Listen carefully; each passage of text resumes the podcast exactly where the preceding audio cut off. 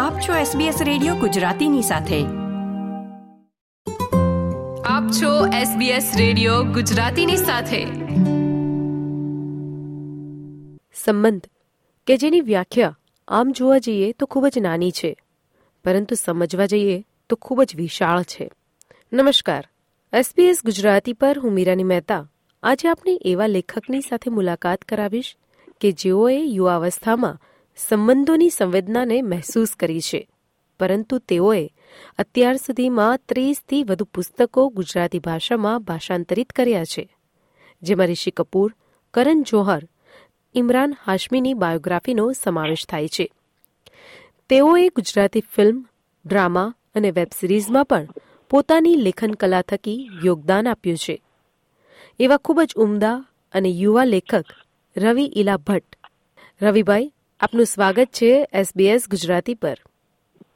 Thank you so much રવિભાઈ આપના હાલમાં જે ચાર પુસ્તકોનું વિમોચન કર્યું છે અને બધા પુસ્તકો આમ જોવા જઈએ તો ક્યાંક ને ક્યાંક સંબંધ પર આધારિત છે. આપે ક્યારે અને કેમ વિચાર્યું હતું કે આપણે સંબંધ પર પુસ્તકો લખવા છે? સંબંધ ઉપર પુસ્તક લખવા માટેનો વિચાર કર્યો તો થોડુંક એના બેકડ્રોપમાં જવું પડે જે મારી પોતાની લાઈફ રહી છે. તેમાં એવું છે કે હું જ્યારે દસમા ધોરણમાં ભણતો હતો, ત્યારે મારી બોર્ડની એક્ઝામના ત્રણ દિવસ પહેલા મારા ફાધર એક્સપાયર થઈ ગયા હતા. જસ્ટ ત્રણ દિવસ બાકી હતા. અને ત્યારે પહેલી વખત જીવનમાં એવું લાગ્યું કે કંઈક અભાવ છે. પણ મિત્રોનો જે સપોર્ટ મળ્યો, મિત્રોના પરિવારનો જે સપોર્ટ મળ્યો, ધીરે ધીરે હું લોકોને સમજતો ગયો, અનુભવતો ગયો. એટલે જ્યારે ખરેખર મુગ્ધાવસ્થા હતી ને ત્યારે જ મેચ્યોરિટી આવી ગઈ હતી. પછી થોડો આગળ વધ્યો અને લગભગ એક દાયકો પસાર કર્યો અને મમ્મીની છત્રછાયા પણ ગુમાવી દીધી. તો ક્યાંક ને ક્યાંક એવું છે કે સંઘર્ષ કરતો ગયો અને શીખતો ગયો અને માણસને માપતો ગયો. ડગલે ને પગલે સંબંધોનો અનુભવ જે થતો ગયો, એના પરથી લખવાની પ્રેરણા મળતી હતી. વાંચનનો શોખ પહેલેથી હતો, મહાવરો બહુ જ હતો. ઘરનું વાતાવરણ પણ એવું હતું, મમ્મી શિક્ષક હતા. એટલે રિસોર્સિસનો અભાવ ક્યાંય નહોતો. પણ શીખવાનું હતું એ જિંદગીએ સીધે સીધું જ શીખવી દીધું. પછી થોડા આગળ વધીએ તો કોલેજમાં આવ્યા પછી કે જ્યારે જોબ શરૂ કરી, ત્યારે પણ એવા અલગ અલગ અનુભવો થયા કે જેમાં ખરેખર માણસ શું છે, સંબંધ કેવી રીતે વિકસે છે, કેવી રીતે વકરે છે, એના તાદરશ અનુભવો થયા. કે જોડાવાથી જુદા પડવા સુધીની આખી જે જર્ની છે, કેવી હોય છે, એ સમજાયું. આપણે કહ્યું કે સંબંધના અભાવ પર આપને લેખનનો પ્રભાવ પડ્યો અને આપણી જિંદગીની દિશા બદલાઈ ગઈ આખી અને જે જીવનમાં છૂટા પડવાની જે ઘટના હતી તેમાંથી પણ તમે ઘણા પ્રભાવિત થયા અને લેખન કળા ઉપર તમે આગળ વધ્યા. મારે એ સવાલ અહીં પૂછવો છે આપને કે આપે પણ ઘણું બધું લગ્નતેર સંબંધ ઉપર લખ્યું છે. આ વિશે આપનો શું અભિપ્રાય છે? લગ્નેતર સંબંધ વિશે જો વાત કરીએ ને તો એ અભાવમાંથી જન્મેલો એક સ્વભાવ છે. હું સામાન્ય રીતે કહેતો હોઉં છું કે પ્રભાવ અને અભાવ એ પરિસ્થિતિજન્ય હોય છે. જો પરિસ્થિતિને તમે ટપી જાઓ, થોડુંક સહન કરી લો, થોડુંક સમજી લો, થોડાક અટકી જાઓ, તો એમાંથી બહાર આવી જવાય. પરિસ્થિતિ જેવી જતી રહે, એવું તરત પરિવર્તન આવે છે. અને સંબંધની જ્યારે વાત કરીએ તો લગ્નેતર સંબંધ. આપણે ત્યાં જે લગ્ન વ્યવસ્થા જે ગોઠવાયેલી છે એ અદ્ભુત છે, એ ઉમદા છે, પણ આપણી હાયર એક્સપેક્ટેશનના કારણે એમાં પ્રોબ્લેમ્સ આવે છે. પતિ પત્ની વચ્ચે મુશ્કેલી સર્જાવાનો સૌથી મોટો ઇસ્યુ એ છે કે આપણે એમ માનીએ છીએ કે હું સેક્રિફાઈસ કરું છું વાઇફ એમ માને છે કે હું સેક્રિફાઈસ કરું છું. અલ્ટિમેટલી આપણે કોન્સ્ટન્ટ એડજસ્ટમેન્ટની પ્રોસેસમાં હોઈએ છીએ. અને એ પ્રોસેસ લાઈફ લોંગ ચાલે છે. અને એડજસ્ટમેન્ટ જ્યારે સેક્રિફાઈસ બને ને ત્યારે સંબંધ ગુંગળાવા લાગે. અને લગ્નેતર ત્યાંથી જ શરૂ થાય. જ્યારે પતિ પત્નીને એકબીજા સાથે પ્રોબ્લેમ હોય એકબીજાનાથી પ્રોબ્લેમ હોય, મતભેદ હોય અને એ મનભેદના સ્તર સુધી જાય ત્યારે લગ્નેતર સંબંધ પ્રવેશે. અને એનું બીજું એક કારણ એ પણ છે કે આપણે આપણી સમસ્યાની ચર્ચા બીજી વ્યક્તિ સાથે કરીએ છીએ. જીવનસાથી સાથે સમસ્યા હોય તો ચર્ચા એની જોડે જ કરવી જોઈએ. કારણ કે એ પ્રોબ્લેમ આપણો પોતાનો છે. ત્રીજી વ્યક્તિ એ એના પોતાના અનુભવ પરથી નિદાન કરશે. એ કોઈ ડિસીઝ નથી કે જેના જનરલ સિમ્ટમ્સ હોય, તો આપણે સંબંધને માપવાનો છે. એ કેવી રીતે વિકસે છે એ અનુભવવાનો છે. અને એની ચર્ચા પણ આપણી પોતાની વ્યક્તિ સુધી જ રાખવાની છે. જો એ કરીશું, તો લગ્નેતરના કોન્સેપ્ટ સુધી જવાની જરૂર જ નહીં પડે. સંબંધ પણ બગડે, તો શરૂઆતમાં એનો ઈલાજ કરવો જોઈએ. ટ્રીટમેન્ટ આપવી જોઈએ. પછી રિપ્લેસમેન્ટ વિશે વિચારવું જોઈએ. આપણે આજે લગ્નતર સંબંધની આટલી સરસ વાત કરી. સમજણ આપી અમને.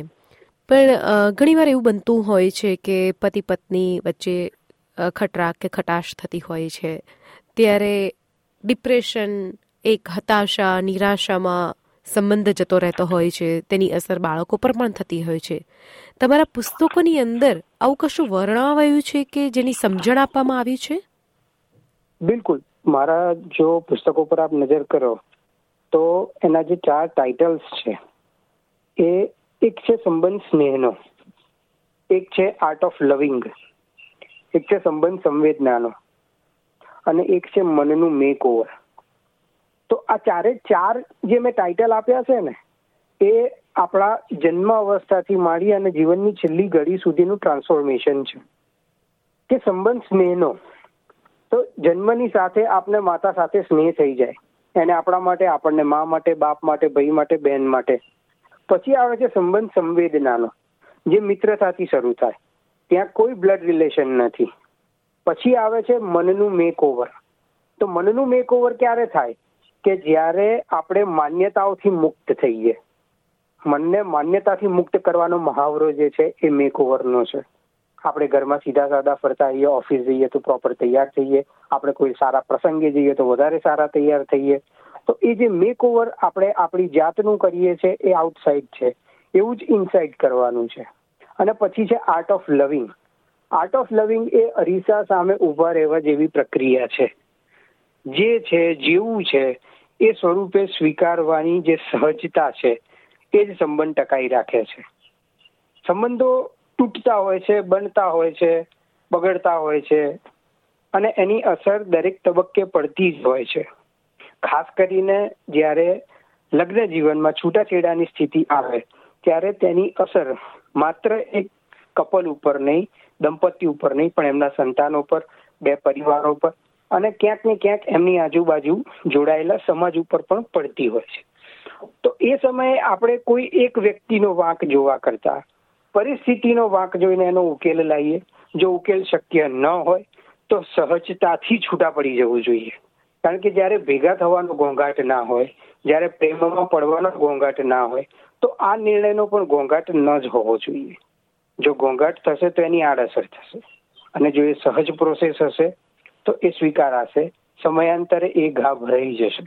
પુસ્તકો આપણને પંડિત બનાવે છે. પુસ્તકો આપણને પસ્તી થતા બચાવે છે. મહાત્મા ગાંધીએ પણ પુસ્તક પર કહ્યું છે કે પુસ્તકનું મૂલ્ય રત્ન કરતાં ઘણું અધિક છે.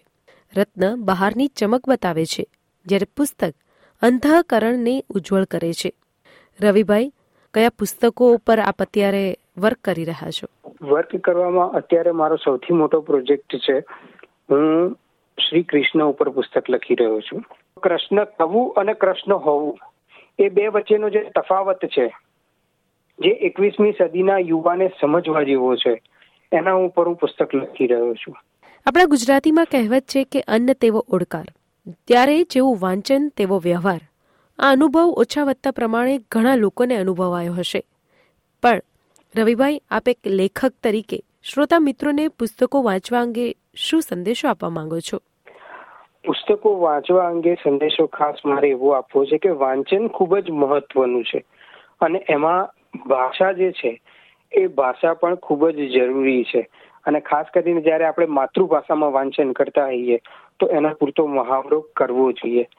જ્યારે તમે પોતાના વતનથી, પોતાના દેશથી દૂર રહેતા હો, ત્યારે તમારે માતૃભૂમિ સાથે અથવા તો માતૃત્વ સાથે જોડાઈ રહેવાની ઘટના જે છે એ તમારી માતૃભાષા જ છે. અને એના થકી વાંચન, વ્યવહાર ચાલુ રાખવા જોઈએ. મહત્વની વાત એ છે કે આપણે શું વાંચીએ છીએ. સામગ્રી આપણી પાસે અઢળક છે. ધારો કે આપણે જમવા જઈએ તો હોટલમાં પણ મેન્યુમાં અઢળક વસ્તુઓ હોય છે. પણ આપણે ભાવતી વસ્તુ હાથમાં લેતા હોઈએ છીએ, આપણી પ્લેટમાં લેતા હોઈએ છીએ. તો આપણું વાંચન પણ એવું હોવું જોઈએ કે જે આપણને ગમે, આપણી સાથે બેસનારા લોકોને પણ ગમે. વાંચન થકી જ વ્યક્તિત્વ વિકસતું હોય છે. લોકો એમ કે છે કે ભાઈ વાંચીને તરી, તરતા ના શીખાય. પણ વાંચીને બચતા શીખાય. કે જો પાણીમાં પડીશું તો કઈ રીતે બચવાનું છે? એનું જ્ઞાન મળશે. તરવાનો તો મહાવરો જ કરવો પડે.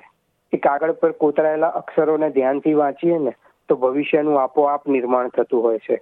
અને મને વિશ્વાસ છે કે એસબીએસ ગુજરાતી સાથે સંકળાયેલા શ્રોતાઓ અને ઓસ્ટ્રેલિયામાં વસતો ગુજરાતી સમાજ ક્યાંક ને ક્યાંક પોતાની માતૃભાષા અને વતન સાથે આ રીતે સંકળાયેલો જ છે અને ભવિષ્યમાં પણ વાંચન અને સાહિત્ય સાથે જોડાઈને ઘણી બધી પ્રવૃત્તિઓ કરતો રહેશે અને ભારતમાં રહેલો સમાજ એમના પર ગર્વ કરશે. મિત્રો પુસ્તકોથી પ્રામાણિક મિત્રો બીજું કોઈ હોઈ ન શકે. રવિભાઈ આપે અમારી સાથે આટલો સંવેદનાસભર વાર્તાલાપ કર્યો તે બદલ સૌ શ્રોતા મિત્રો અને એસબીએસ ગુજરાતી તરફથી આપનો હું આભાર માનું છું. થેન્ક યુ સો મચ મિત્રો આપણે એસબીએસ ગુજરાતી પર ગૌરવવંતા ગુજરાતીઓને મળતા રહીશું. હાલ મને રજા આપો. નમસ્કાર. આપણો સમાજ આપણી વાતો SBS Gujarati. Like share comment કરો. એસબીએસ ગુજરાતીને ફેસબુક પર ફોલો કરો.